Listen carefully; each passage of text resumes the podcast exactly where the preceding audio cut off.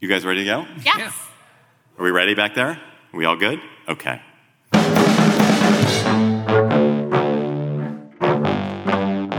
Hello, and welcome to the Slate Political Gab Fest.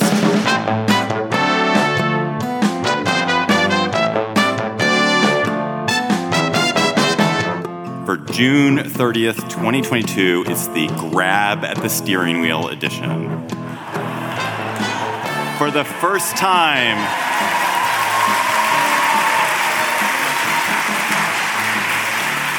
For the first time since the pandemic, the GabFest is live in person. We're at 6th and I Historic Synagogue in downtown Washington, D.C., and it is a joy. It is a joy to be here.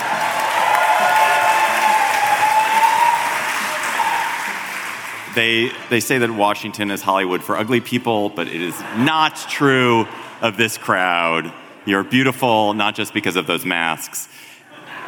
And it's only fitting that we're all here on Justice Stephen Breyer's last night on the court. As you may have heard, he sent a letter to President Biden today announcing that his resignation takes effect at noon tomorrow, and I am taking credit. I'm David Plotz of CityCast. On my far left, a journalist as wise as he is kind, as intelligent as he is blonde.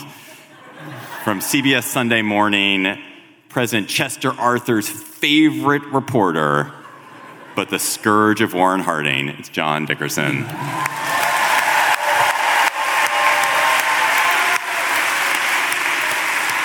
And on my near left, the legal journalist, so brilliant that Supreme Court justices should be calling her for advice, obviously. New Haven and the New York Times' finest, the fearless, tireless, never ever speechless Emily Bazelon.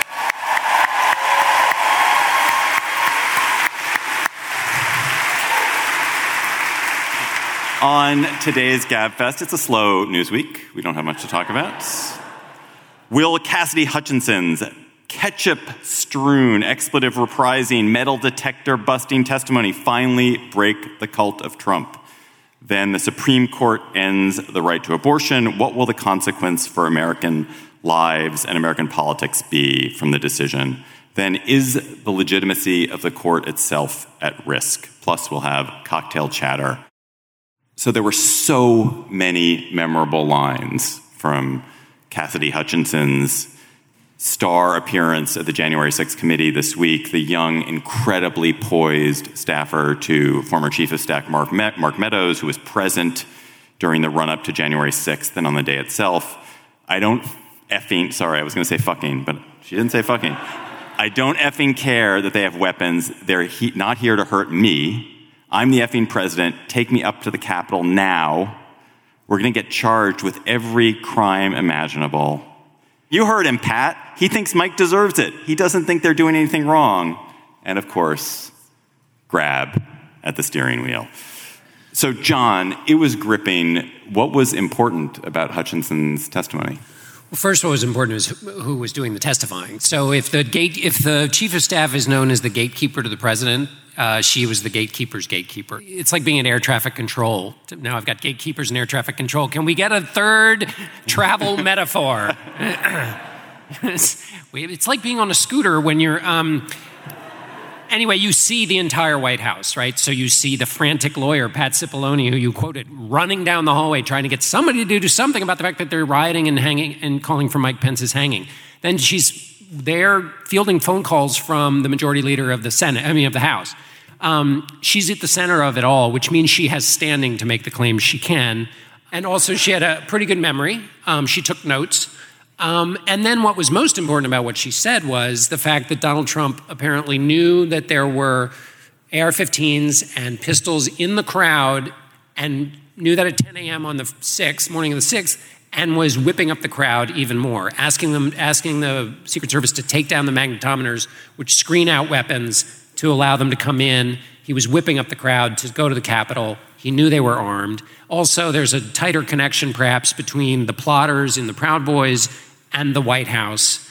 Um, so, those are the two most damning developments.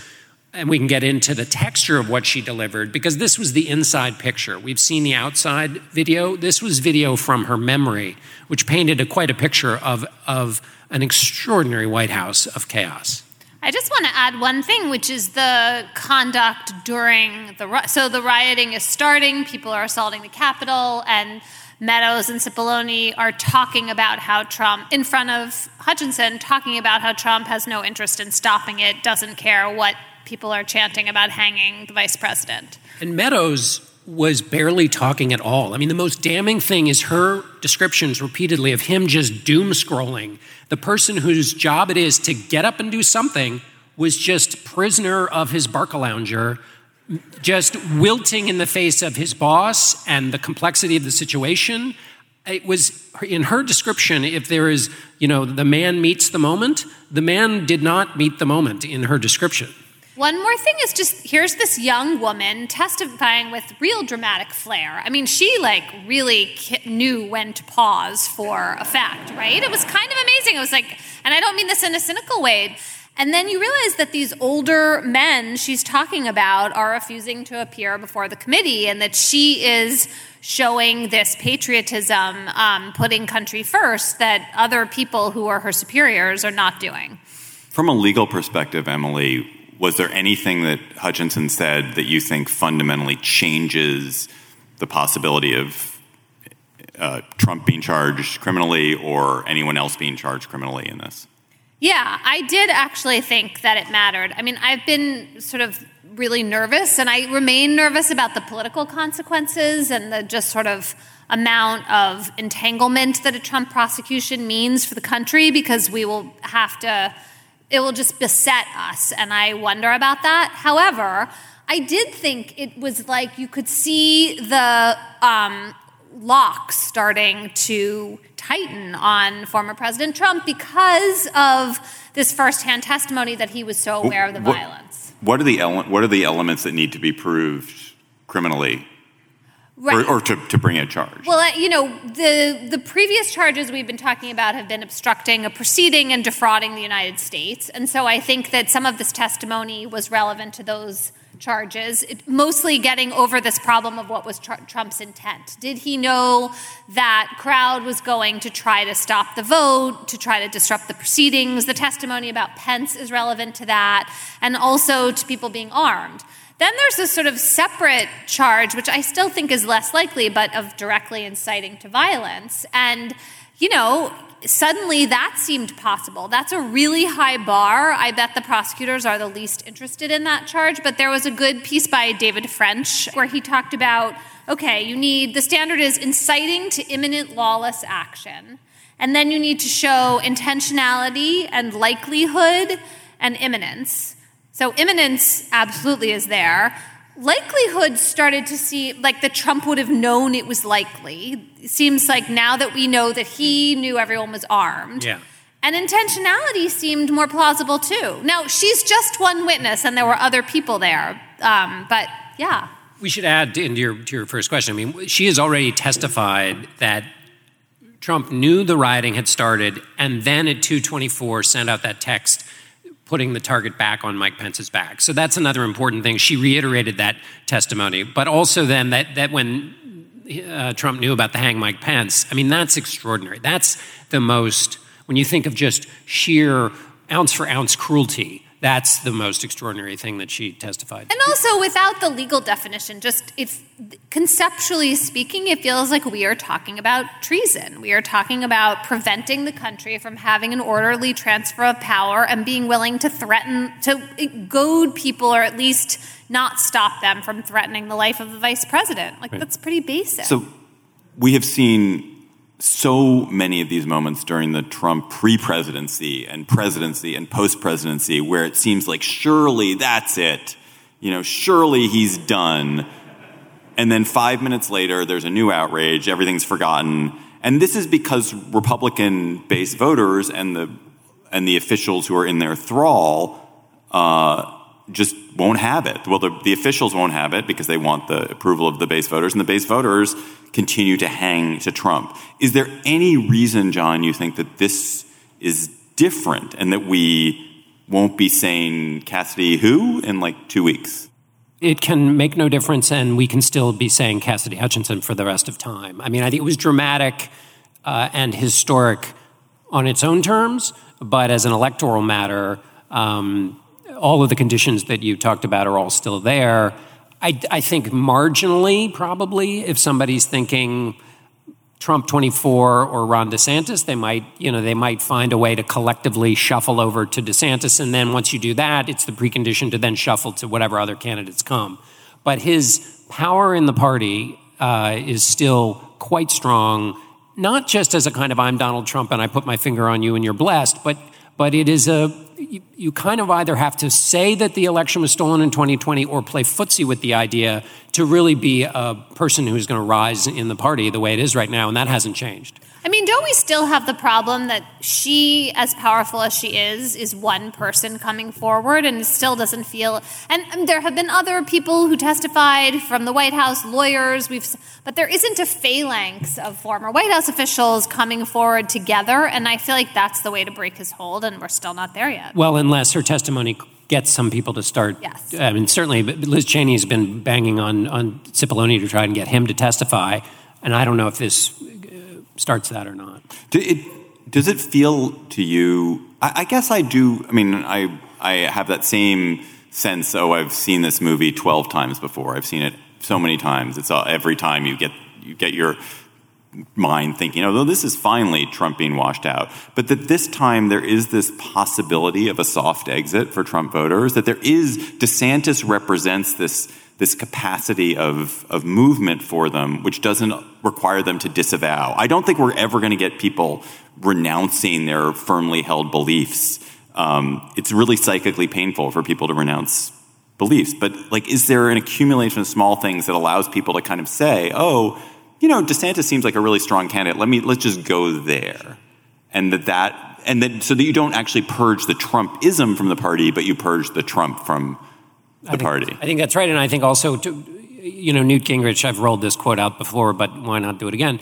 Would say about about Trump, he's not a conservative, but he's the best anti-liberal we've ever had. DeSantis is a big, strong anti-liberal too, um, and so to the extent that he mimics that, if we have politics that are defined by negative partisanship, by your ability to sandblast the other side, he's quite talented in that, in the sense that that talent is rewarded within his party. I mean, it's it's not a talent in the sense that you want a lot of this in your politics, but but he has the skills that are rewarded in that party in that way. But John, can that soft exit happen uh, if Trump does not step aside? In other words, does he have someone has to show him the door, but then doesn't he have to exit in order for? yes, although yeah, he could just like throw a plate at it. Yeah, spray it with ketchup. Um, it's a really interesting question. Um, I think his it's hard to predict his behavior. Um, yes and no. Uh, but I think you can imagine a, a situation where he reads the room because he's quite good at reading his own room. Um, and if he's not getting the feedback that fed him before, you could imagine him finding a way to to find an exit. I was struck by there was some in some of our reading there was this Republican pollster. This may all be confected bullshit, honestly, but Republican pollster who was saying that in her last two the last two uh, uh, uh, focus groups focus groups she'd run, none of the Republicans in those focus groups wanted Trump to run again. That that was that they all just felt like he didn't need to run. They weren't disavowing Trump. They weren't away from Trump. They just didn't want him to run again. And and I, it would be a small mercy, I think, for the country, at least if we were done with Trump, even if we, you know, were not done with the baleful forces that he represents. But it would be a mercy. I mean, you also he doesn't want to be president again, right? Like, I don't think so. It's it's Except whether that it's can. vindication of the last time around. Well, right. I mean, that's different from actually wanting to do the job of president. Well, he didn't want to do it the first time around. Right. So maybe he's had enough of yeah. I mean, I, that's not just being flip. I, he considered the job as a kind of prize that once you get it, you put it on the shelf, and then it all kind of. So maybe he can find a way to think about this that he can be like the kind of mafia don from in the yeah, from afar, Yeah. blessing whoever comes next. So, Emily, just, just quickly on a couple legal things to wrap this up. So, officials seized John Eastman and Jeff Clark's phones this week, suggesting at least there's a criminal investigation of those two paragons of the legal profession. And I was just thinking, wouldn't it be amazing if there was like, if they had a law firm and Giuliani and, and Sidney Powell were in it, like what that law firm would be like? But um, I want to take my business there. Yeah. But do you, does it feel to you, and I, I, obviously you don't have insider information, but does it feel to you like there is, we've been following the House action, that's not criminal prosecution. There's so many lawyers out here who are just like, Plus doesn't know what he's talking about. Um, but do you feel that there is, there, you, you sense that there is criminal prosecution activity ginning up in the, in the corridors of DC grand juries and so forth. Well, there's definitely an investigation ginning up. Time out. Could they really still have incriminating evidence on their phone? I know. I was wondering on. that. They Well- those phones, like Like, what's on the phone? right. I Well, but here's the thing that's interesting to me, and it it came through in her testimony, which is so one of Trump's friends said when he first came into office, he said what he likes to do is throw a hand grenade, and then when it blows up, he runs into the room and manages the I thought he likes to crow, throw plates.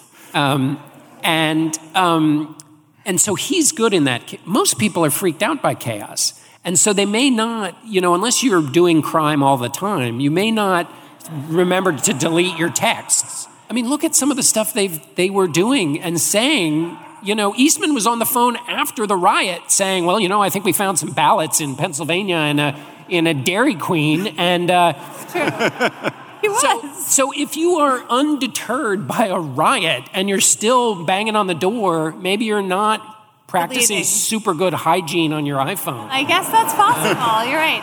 I You do- should see his apps haven't been updated since Well, also, he's not a digital native. It's so the- it's the iPhone was uh, released, announced today, whatever year it was, in 1901, I think. Um, this is the anniversary of the iPhone. Anyway, random fact. okay. There you go. Um, but can I What ask you a question? What is John doing? Where is he? Gone. Where did he go? bringing up historical This is- facts. This is the or first not. time I've confused you. Um, can I ask you a question? Eastman was um, the warrant was, or he's being investigated by the inspector general in the Justice Department. Do you assume that that's an investigation of Clark that he's pulled into? Why would it be the IG Well, at the Justice? Department? It makes sense that the inspector general of the Justice Department would be investigating a former Justice Department official. Yes, because those are internal investigations. Um, but you could also imagine there are other reasons to investigate John Eastman. He had his finger in a lot of pie. But I mean, would the IG be investigated? Because he never worked for the Justice Department. right, but I guess in conjunction with investigating Clark, maybe though they're doing something else. I mean, Yeah. this is we Real DC see. fan service.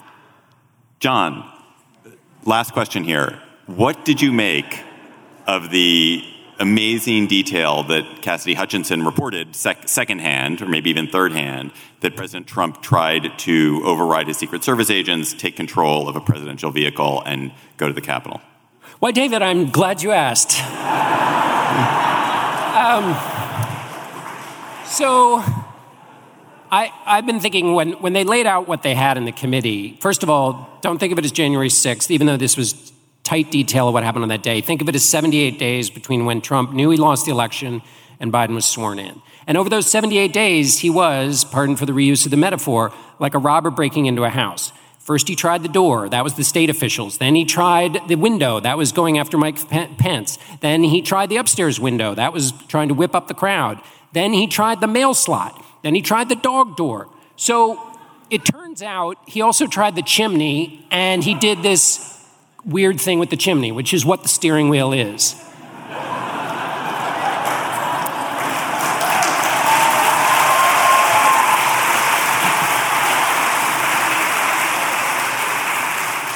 Which is to say, it's really dramatic and cinematic. And if you were doing the movie, it would have a moment. But it is not the whole bundle. The bundle is the entire attempt to break in, the multiple efforts, the fact that he was even up at the chimney. So if he didn't do the weird thing with the chimney, he was literally trying every door in the house to overthrow a free election. That's bigger than whatever may or may not happen with the recollections about going after the steering wheel or the throat of his lead Secret Service agent. Right. At the same time, when you have a star witness, if someone Oh. can poke holes in part of her testimony, and it sounds like they're Secret Service agents who are willing to say that he did not try to grab the steering wheel, like that's not great. I mean, she wasn't there for this part. The story could have gotten exaggerated, but I did have a moment of thinking, like, I know it's super dramatic, but you're right. It's basically a sideline. You can cut it out of the story, and the rest of the story holds up. And so I a little bit winced. I started worrying about that. Slate Plus members, you get bonus segments on the GabFest every week. This week's bonus segment is going to be questions from the audience here at our live show in DC. Go to slate.com slash GabFest Plus to become a member today. That's slate.com slash GabFest Plus. This episode of the GabFest is brought to you by Aura Frames. Are you looking for the perfect gift to celebrate the moms in your life? Aura Frames are beautiful Wi Fi connected digital picture frames that allow you to share and display unlimited photos. It is super easy to upload and share photos via the Aura app. And if you're giving Aura as a gift, you can even personalize the frame with preloaded photos and memories. Aura Frames, in the notes that I have here, says moms like Aura Frames. I'm here to tell you that is like the truest statement in the world. I gave my mother an Aura frame. She absolutely loves it. She's also always hectoring me to keep adding new photos to her Aura frame so that she's got great new photos every week. So think about giving your mother or grandmother or aunt or sister or friend an Aura frame for Mother's Day. It was named the best digital photo frame by Wirecutter and selected as one of Oprah's favorite things. Aura frames are guaranteed to bring joy to moms of all ages. And right now, Aura has a great deal for Mother's Day. Listeners can save on the perfect gift by visiting auraframes.com to get $30 off plus free shipping on their best selling frame. That's A U R A frames.com. Use code GABFEST at checkout to save. Terms and conditions apply. This podcast is sponsored by Ramp. Are you the decision maker in your company? Consider this. For the first time in decades, there's a better option for a corporate card and spend management platform. Meet Ramp, the only corporate card and spend management system designed to help you spend less money so you can make more. Most corporate credit cards offer points as incentives, but those points amount to less than their worth in real cash value. Ramp's business cards offer you cash back, real money in your pocket. Plus, you control who spends what with each vendor. And Ramp software collects and verifies receipts automatically, which means you'll stop wasteful spending and close your books in hours instead of days. Businesses that use Ramp add up to 5% to their bottom line the first year. If you're a decision maker, adding Ramp could be one of the best decisions you've ever made. And now get $250 when you join Ramp for free. Just go to ramp.com slash easy. Ramp.com slash easy. R-A-M-P.com slash easy. Cards issued by Sutton Bank and Celtic Bank members of DIC terms and conditions apply. We're less than a week past the Supreme Court's decision to wipe out the federal right to abortion and throw it back to the states. Since the Dobbs decision, we've seen celebration, we've seen protests, we've seen extraordinary turmoil at the state level as blue states work to enshrine abortion rights and red states apply trigger laws or contemplate other new constraints on abortion. So this was a day that most of us have known was coming since the draft opinion leaked months ago, but it was shocking nonetheless. Nonetheless, Emily, we have not done uh, because this decision came out after we taped last week. We haven't done the kind of classic Gabfest thing, which is what did Justice Alito say in his opinion? How was his legal reasoning? Justice Alito ended uh, the constitutional right to abortion. He overturned the conservative majority overturned Roe versus Wade, really very much along the lines of his leaked opinion from February. It was kind of amazingly similar. All the things that I thought, oh, well, maybe he'll cut that out. No, no, still there. Um, and this is just a huge sea change in American law, and it's going to affect the lives of many, many people, especially women across the country, as we watch states ban or se- severely restrict abortion. And then we watch the consequences of that, which is going to mean at least three things. It's going to mean some forced pregnancies. It's going to mean women traveling far distances. Um, and it's going to mean figuring out how to thread the needle of prescribing abortion pills so that women in ho- states that are hostile to abortion can get their hands on them. Average travel distance 500 miles. Right. So, interestingly, the research that exists from Texas from when they started shutting down clinics several years ago suggests that once you get to 250 miles, you, that is like sort of where the reduction tops out. So, in other words, people who drive 250 miles drive 500 miles. They don't fly very much, um, at least poor people who are the most affected by the ruling. And then there are all these logistics to figure out, you know, support, who's taking care of your kids, where do you stay. I mean, actually, it's, I wonder if gas prices are actually going to really have an impact here because it's going to be much more expensive than when this research was done to drive long distances. Um, and then, you know, these sort of weird questions of federalism, like, are we going to have many, many abortion clinics in Illinois, in New Mexico, in um, Colorado? Does Kansas stay open? There's an amendment on the state ballot to end the, the Kansas Supreme Court's decision saying that there is a constitutional right under state law in Kansas. That there are just all these like both geographic and legal questions. In the Kansas, the governor of Kansas is a Democrat for the moment, so right, that'll be that'll matter you know, if people are thinking about where they can spend their energy, time, and money who support abortion rights, Kansas, Pennsylvania are probably good places to do that. So, Emily, one key battleground is obviously going to be medication abortion, which is already, I think, 54% of abortions yep. in the U.S. are medication abortions. And it's undoubtedly, undoubtedly going to be the dominant way that women in states that ban abortion are going to seek to end their pregnancies. So, what is the legal status of medication abortion for if you live in a state that bans abortion, your capacity to to get that medicine through the mail. Obviously, you can't get it from a doctor in your state, but what's your what's the legal issue with you getting it in the mail? So there are only three states that so far ban receiving the, abor- receiving the abortion pills by mail, which is different from providers being allowed to send them, right? They're, so if you're the, the patient receiving them through the mail, there it's most of the country that remains legal. However, there are 19 states that already ban telemedicine medication abortions, ban or severely restrict. And so that means that creates these hurdles, right? You have to leave your state, go to a border state in order to have the telehealth appointment that then would lead you to receive the pills. Um, there obviously are going to, there's basically the conflict that's going to happen next, assuming, let's set aside the Biden administration and what they can do. Just park that for a minute.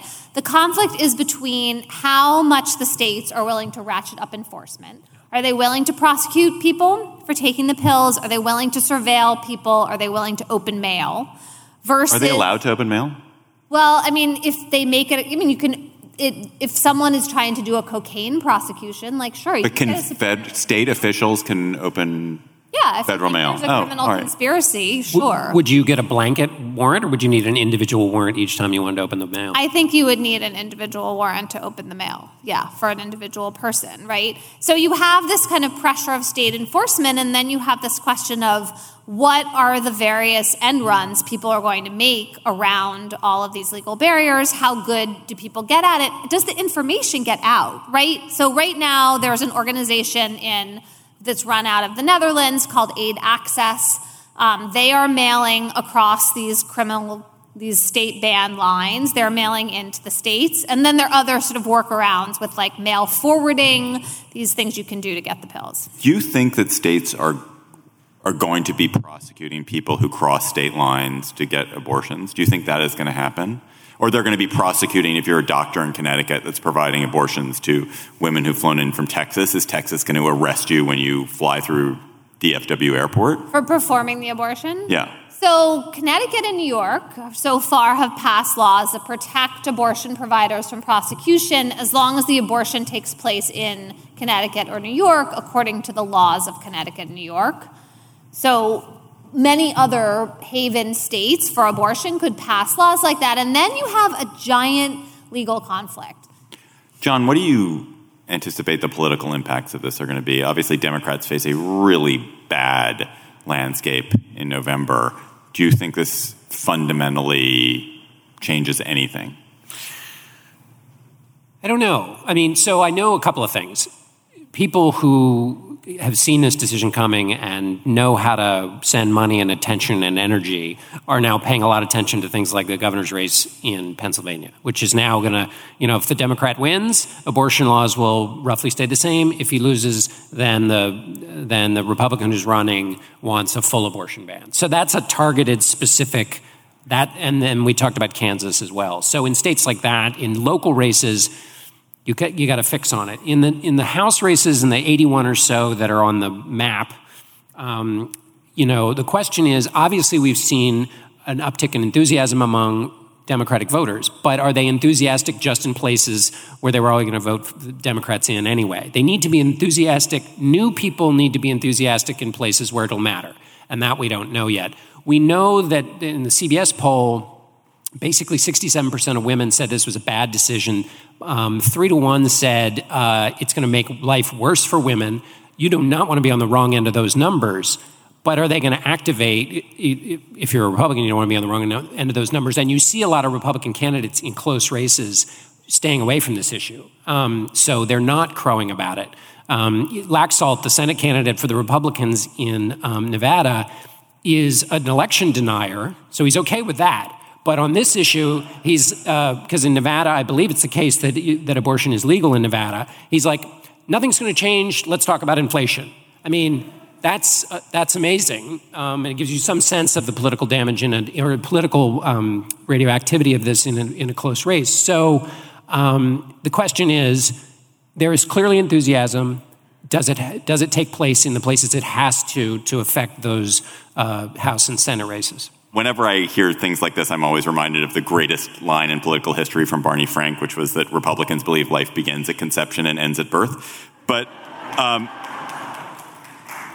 the states with um, the states the states that have the strictest abortion laws tend to also be the states that have the lowest social welfare spending. Do you think there's any possibility, Emily, that that this sort of leads to an upsurge in in uh, welcoming and, and uh, funding for things that help women and children in states that have historically not done that so much? No. and I, I mean, look, like, I think, you know, Ross is speaking in good faith. He's been talking about increasing social welfare spending for a long time. And there are like a few people like Mitt Romney, who, although he wants to impose lots of work requirements, um, are at least sort of on board.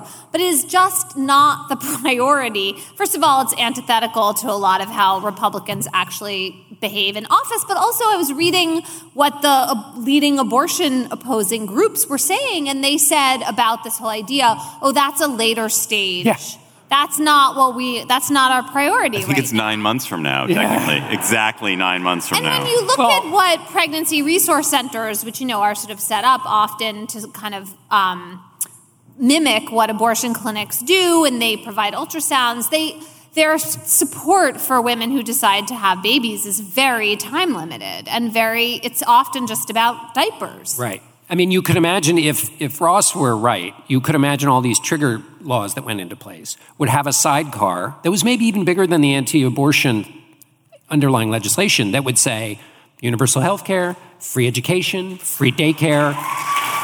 If or, or whatever, or whatever the conservative equivalent is. When Ross wrote, the, wrote his book about this, however, several many years ago, make that the sidecar. You, it doesn't have to be liberal policies, but some set of policies that recognize that the new humans that are coming into the world need things, need things, and are and are are going to be, in many cases, in in homes where they're going to need even more things than Right. I'll no, adopt I mean, your baby. Right. You know, this is also something when people compare the United States to Europe that drives me completely crazy because the Europeans have health insurance, they have all this access to contraception, they have access to first trimester abortion, they have all these protections in place so that, like, yes, the whole picture looks different there because they're thinking of healthcare and reproductive health in this just sort of spectrum way that we don't. What did you make of Thomas's concurring opinion, which seems to put marriage equality and the right to contraception at risk?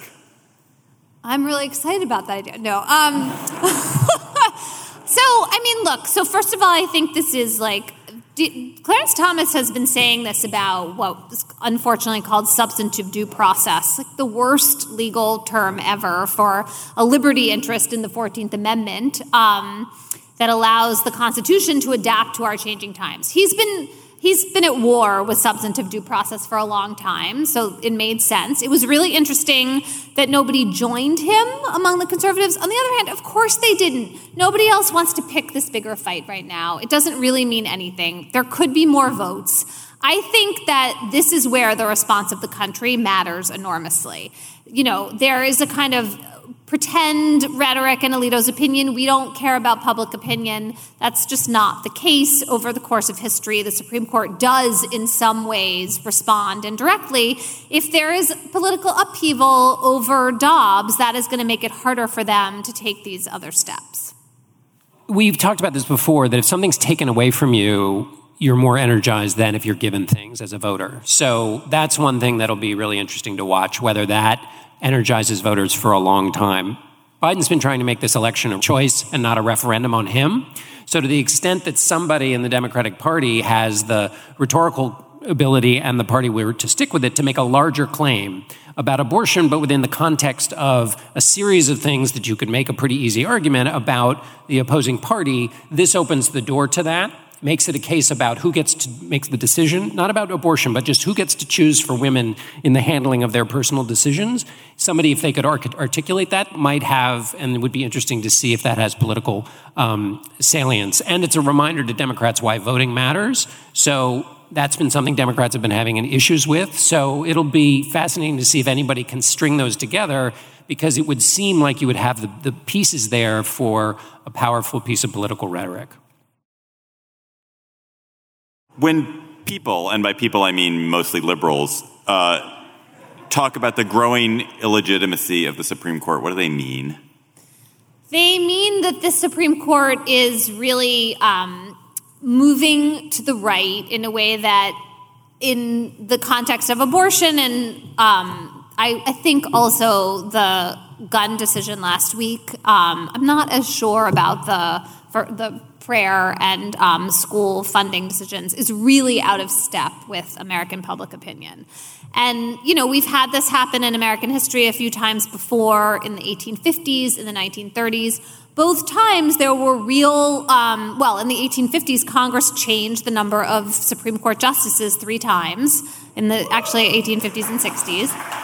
And in the 1930s, of course, FDR threatened that, and then the court retreated. And so, this is this kind of push and pull dynamic that um, liberals are hoping to invoke this time too that you have a supreme court that its approval, public approval ratings become so low that the other branches of government are willing to step in and really change the way that it operates. Now, of course, that means that they are actually elected by the liberals who are complaining about the court. So far, we don't have a lot of um, evidence that that's going to continue into the next years in which this would so far this yeah, would actually not likely to be brought up by majority leader mitch mcconnell. Probably not. Right. And remember i mean president biden's supreme court commission offered sort of sketched out possibilities but didn't make any recommendations. First of all you have a republican senator susan collins saying that kavanaugh misled her. Now whether she was actually misled or not to have a senator do you believe that she do you believe her that's well, who knows? Come on. It anyway, it doesn't matter for the purposes of the point I'm making, which is that some number of people who might be who might just think, "Oh, wow, you know, she he misled her." So it's pretty extraordinary to have a, a, a senator say that uh, from this you know same ideological camp say that somebody misled them. So that's one thing that I think undermines legitimacy. Clarence Thomas's wife being in constant contact with the White House about about going around an election, um, if he cared about the legitimacy of the court, presumably, if, if that was important in terms of keeping that pristine, presumably he would um, have recused himself or said something or done something to keep that cleaner. And finally, the idea of precedent isn't that supposed to be that the court never moves too fast? Now that's gone out the window, so it suggests the court is more political in its movements, which seem which would seem to reduce its legitimacy. Yeah, I mean, it, I think that especially from the point of view of liberals and Democrats, all those things really resonate. The question is whether it goes beyond that, because you can make an argument that, you know, Roe was the highly political move and this was just sort of canceling it out. And I think a lot of conservatives who oppose abortion feel that way about But it. here's my question about that. It, political in the sense that it had political ramifications, but did you have a court then, and maybe you had it de facto, but I mean, since when I think when you think about Souter and you think about O'Connor, those are considered mistakes in the Republican Party because And they yet- were and and so the Republican project has been to make sure that there is not going to be anybody who wobbles, which is I think different than the way the court was made up that made the original Roe decision. And therefore locks in politics in a way that's different even though they are even though they are political decisions. Oh, I think that's absolutely true. And you look at the polls, both about just the court's approval rating in general, but then this question of whether people think that the justices are political hacks. Like, absolutely, those numbers are going up, and it becomes harder and harder to deny what's happening right in front of us.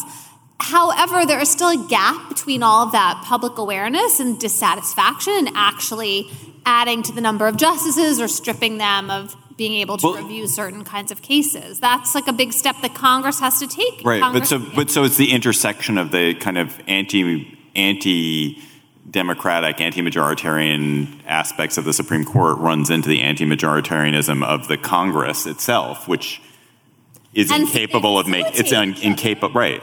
Yes, that's the fear, right? That you have this court. I mean, we had another decision this week in which the court said that Louisiana does not have to add a second, more um, safe seat for African American voters, right? They went back to the original map, which was more gerrymandered, which will provide, you know, less ability to elect the candidate of your choice for black and Hispanic voters. Like, that's the court sort of directly affecting the composition of the body that could then have some kind of impact you- on how it operates.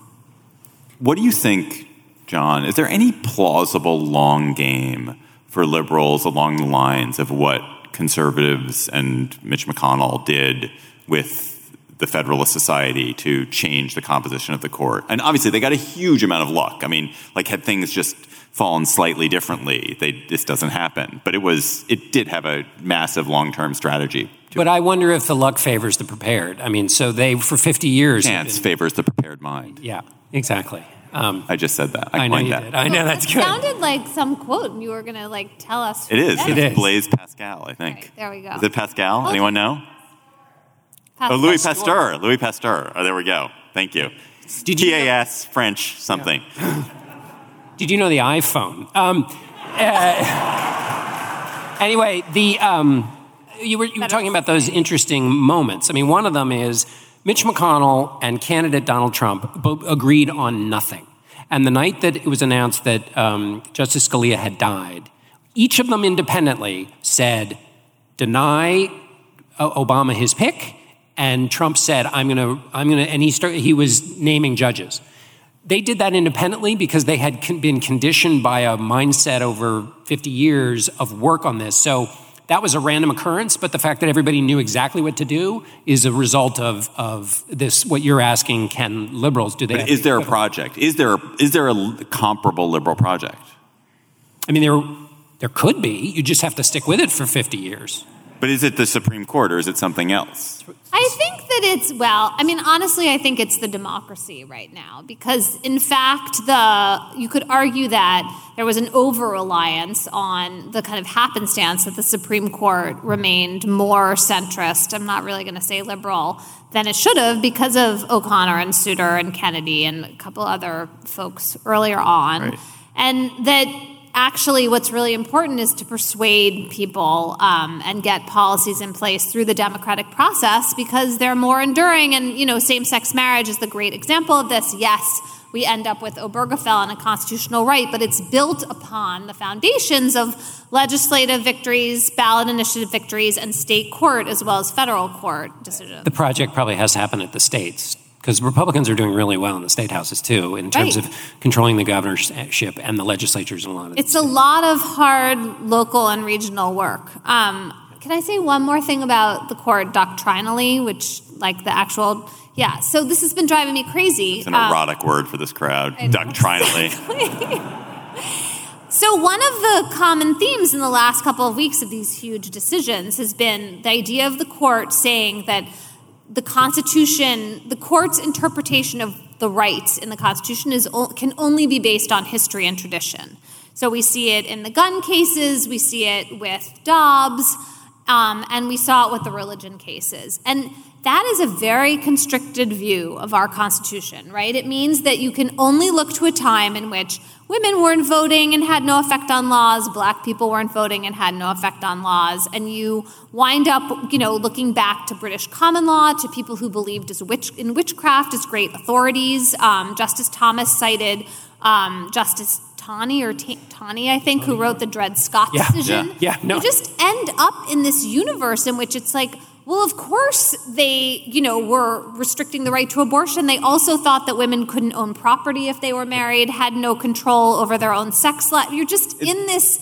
It's it's really And it's bad history too. It's not even that they're Yes. they, they cherry pick the history. They cherry too. pick the history too. Absolutely, yes. I was really uh, right. Justice Breyer tried to push back hard on that in the gun rights decision, and actually the the dissent does that in Dobbs too. But they just don't have the votes. You get to cherry pick the history if you have five votes. Did the decision on the religion on the kneeling case uh, on the Kennedy versus I can't remember the name of the school, where Sotomayor challenged Gorsuch's interpretations of the facts? Basically, was he praying put the alone? photo and put in? the photo in. It was a good photo. Was that a result? So, so photo. Gorsuch said that he was praying alone. Sotomayor just put Quietly. in, quietly praying alone. Sotomayor put the picture of him of the of the coach standing in the middle of all the players. Um, not alone. So is that new? Um, that's a fight over the facts. Usually, when you get to Supreme Court, shouldn't it be all figured out? And is that a new symbol of this? Um, you know, I mean, the fight is about the Constitution, not about the facts as much. Is that right? A and B. Is this a sign of the new legitimacy crisis? Uh, I think it is a sign of the new legitimacy crisis. There are examples of it coming up before of arguments over what the facts are. But yes, you're right. When you're when you're fighting over the facts, you are in a position in which there's more of a kind of breakdown in right because there's something um, aggressive about that case. Like the conservatives went out and grabbed that case. It was not um, an obvious one necessarily to choose, but they've done that on other fronts as well. I mean, we're about to have this decision in West Virginia versus EPA about Right. an Obama policy for regulating carbon emissions that never went into effect. Normally, wouldn't that would not meet the court's standards for um, having a, for for reviewing a case. So let's go to cocktail chatter when you have hurled your lunch against the wall after getting bad news and you are self soothing with whiskey. What will you be chattering about, Emily? So I'm really genuinely torn about the decision that um, the club that owns Wimbledon made not to allow Russian and Belarusian players to play in the tournament this year. It uh, means that on the in the men's draw, the number one in the world and the number eight can't play. There are other people further down the roster. In the women's draw, it's Sabalenka, who I think is number six, and some other people. And it's really um, making the, obviously this individual paying the price decision for the war in Ukraine. Um, that is a decision, obviously, of the Russian and Belarusian governments. And uh, so it's controversial enough that the major tennis organizations took away the points that Wimbledon nor- normally provides to people to rise in the rankings, um, making Wimbledon an exhibition tournament this year. And I, I just don't know what I think. I mean, on the one hand, I just feel like it seems like scapegoating the players for the sins of their countries, and that troubles me. And on the other hand, I feel like I understand why, um, and this was, I think, backed up by the British government, there was this sense of really needing to draw a line and saying that um, in the same way that you would punish a team, I don't have any problem with the. punishing a team is totally different. Punishing a team is absolutely different. Teams represent nations. If you were the Russian World Cup team, the team that would play in the FIFA World Cup, should not be allowed to play because it represents the nation of Russia. There should not be a Russian Olympic team in the Olympics, should the Olympics decide. This rises to it. But individuals are different. Well, they do play They do not under rep- their flag. But that's but they don't play under their flag. That's a that's a kind of anomaly. Like they the tournament decides to put people's flag next to them. They should could put like a cat emoji or something. Like there's no people so. are not playing when you go to Wimbledon, you're playing because you're playing for yourself. You are not when you win, You your your prize does not go to Russia. It's true, but there is just something. I don't know. Maybe it's because I always watch on TV and the flag is But right that's next to stupid. That's so dumb. Stupid. I'm always interested in what country they come from. I mean, there is. But it's a not way- relevant to anything. The international. I am not watching tennis with you two. I don't think David watches any tennis. No. I and the other thing is that it's you. Yeah, I don't. Yeah, I. I mean, I think that I agree with you, but I'm just not completely sure.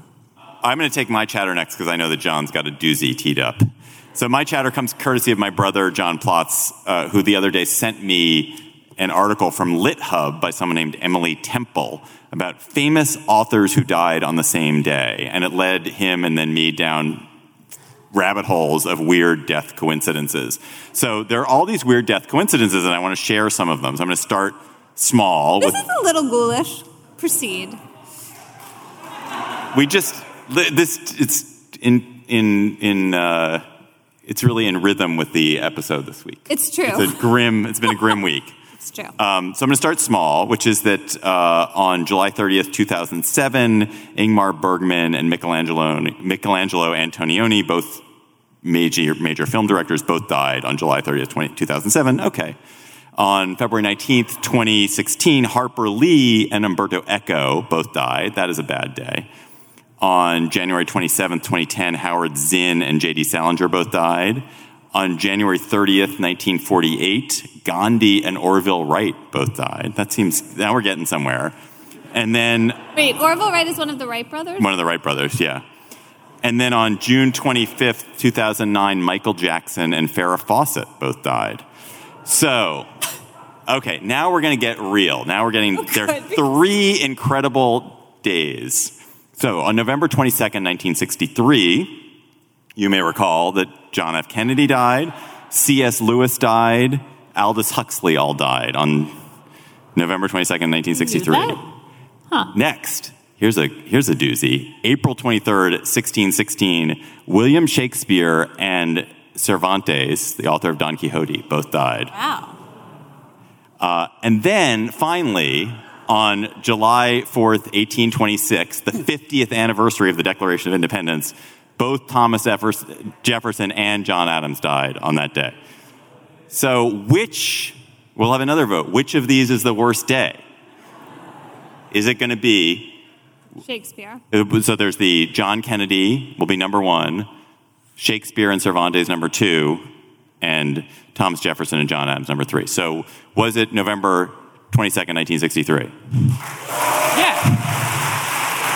Was it April 23rd, 1616, Shakespeare? and- Very proud. Or was it July 4th, 1826?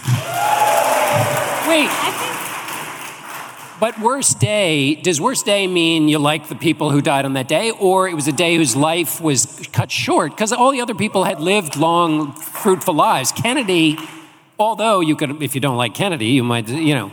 But do you see what I'm saying? yes. I, all right, fine. years, I'm not, years of life chopped off. Yeah, yeah. Okay, there was not much years of life chopped off for Adams and Jefferson. No. All right, so it sounds like Shakespeare and Cervantes won. Now I'm gonna I'm gonna blow your mind. So Shakespeare and Cervantes both died on April 23rd, 1616, but they didn't die on the same day because Spain and England were on different calendars at the time. So Spain had already adopted the Gregorian calendar, and England was still on the Julian calendar. Like you cheated them. Like that was fraud. Like, It was fraud. It was fraud. It was chatter fraud. And weirdly, so did Elvis die that day. Oh. John, what's your chatter?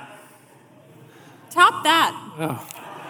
Well, I just hope uh, I get the generosity of the crowd. Okay, so mine requires a li- that I have to check my notes to be historically accurate. Okay, so as many of you know, the uh, election of, 18, thir- of 1932 was very, very contentious. FDR versus Hoover, it was like two trains colliding. And it was that contentious election that Mrs. Kenneth Myers on August 28, 1932, went to see in Des Moines, Iowa. She went to see these two, it was her honeymoon. These two trains collide, except unfortunately for Miss Kenneth Myers, it was not a metaphorical collision. On that day, a 225,000 pound train labeled Roosevelt and a train of equal weight labeled Hoover were pointed at each other for the sole purpose of smashing them together. Wait, these are real trains? Real trains. And it worked. According to a local account, the boiler on the Hoover blew up, hurtling out metal for yards, while the cab for the Roosevelt was crushed like an eggshell. The problem is the same almost happened to poor Mrs. Myers, who was brained by some of the flying debris and had to be sent to the hospital for repair. But for the 39,999 other spectators on the muddy Iowa fairgrounds, they were thrilled because, ladies and gentlemen, in that period of America, America's mania for crashes was not limited to the stock market crash of 1929, but it spread also to this spectacle of train crashes. For the wonderment, glee, and fibrillation of the nervous system of spectators throughout the US, promoters destroyed trains for large audiences. They laid down a mile of track, purchased two huge hulking Iron Masters, choked them full of coal, opened the throttle, and ran them into each other. And journalists loved the fact that there were all these puns available. So they talked about all the people who joined around for these smashings, and, and they would say things like, it was a smashing success, and they all had a good day. So the Iowa mashup that um, Mrs. Myers went to was staged by a guy named Joe Connolly, who did more than 70 of these wrecks at um, fairgrounds across the country. Blew up 146 locomotives between 1896 and 1932. His nickname, Head On Joe. Connolly explained that there was a simple thirst in the American human consciousness, and he said, I believe that somewhere in the makeup of every normal person there lurks the suppressed desire to smash things up. So, as he got better at this, he strapped dynamite to the front of the locomotives and filled the freight cars with gasoline and hot coals so that when the trains would smash into each other, they would blow up. The way this gig worked was they would have engineers get on, open the throttle, and then they would dive out. but what Connolly, his innovation was he put dummies on the train so that people would think that the engineers hadn't gotten off and, and that that would add to the excitement. And the now, the trains in Iowa, most of them didn't have political names on them, except for the first one. The first time anybody thought this was a good idea in Ohio, one train was labeled protection and the other was labeled free trade. so, but they never actually, those two trains didn't run into each other because the guy who was running that gig said, you know, this is, people are so excited to see this, they're lining up right on the tracks. And since these are going to be massive, hulking, twisted metals of explosions, probably not a good idea. That person was not in Crush, Texas in 1896. Crush, Texas does not exist anymore. It was a town built entirely to blow up trains. And so they called it Crush. So they called it Crush, but not because of that. No. Stay with me, dear reader. Um, the crash was staged in Crush, Texas to promote the local train line, which is a kind of a funny thing to do because presumably you don't want your train to crash. But nevertheless, um, it was called the Crash at Crush. And Crush um, uh, was not named because of two trains running into each other. It was named after William George Crush he put this thing on. Now that was that was his stage name. His given name was William George Make Trains Smash into Each Other. it's a Dutch name. Um, Forty thousand people showed up for this. And to support this, he built a whole damn town. He put in plumbing. He set up a circus tent where people could hang out in the four different restaurants. He built a jail and had 200 constables because people. Then he set the trains at each other. Local account reported it this way There was a swift instance of silence, and then, as if controlled by a single impulse, both boilers exploded simultaneously, and the air was filled with flying missiles of iron and steel, varying in size from a postage stamp to half a driving wheel. A Civil War veteran who was there, who had been at the Battle of Gettysburg, said that this was more terrifying. now, the reason it was additionally terrifying is that two people died, and the photographer who was there, and you could see pictures of this, got a bolt through his eye. Yeah. The guy who ran this, Crush, was promptly fired by the train company he was trying to gin up business for, except the next day they found out everybody loved it. It was such a big deal, he was rehired. the next day, and the photographer was giving 10,000 bucks and free train tickets for life. I'm not kidding. Alas, the Depression ended and this particular form of American entertainment went away. So now, for pointless crashes and mayhem promoted by hucksters that steal our attention and sometimes injure us, you just have to settle for politics. Um,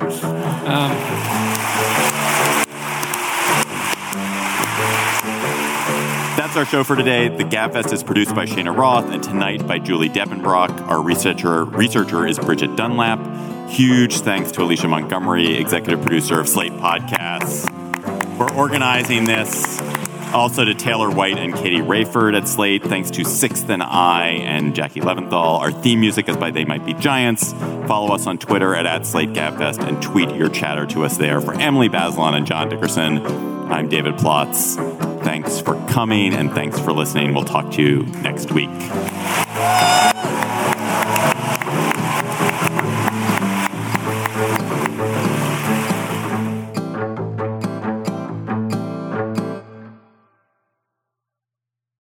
Hello, Slate Plus. How are you? So we have uh, great questions from you. I think for reasons, COVID reasons, there are no microphones anymore. So we've just got the questions that were submitted. We've picked a few out. Um, all right, I'll pick one, and then let's we'll round robin a little bit. Do you think Biden will run again? If he doesn't, is Harris a lock for the nomination? That's you. no and no. No, he won't run, and no, Harris is not a lock. No, he won't run. Wow.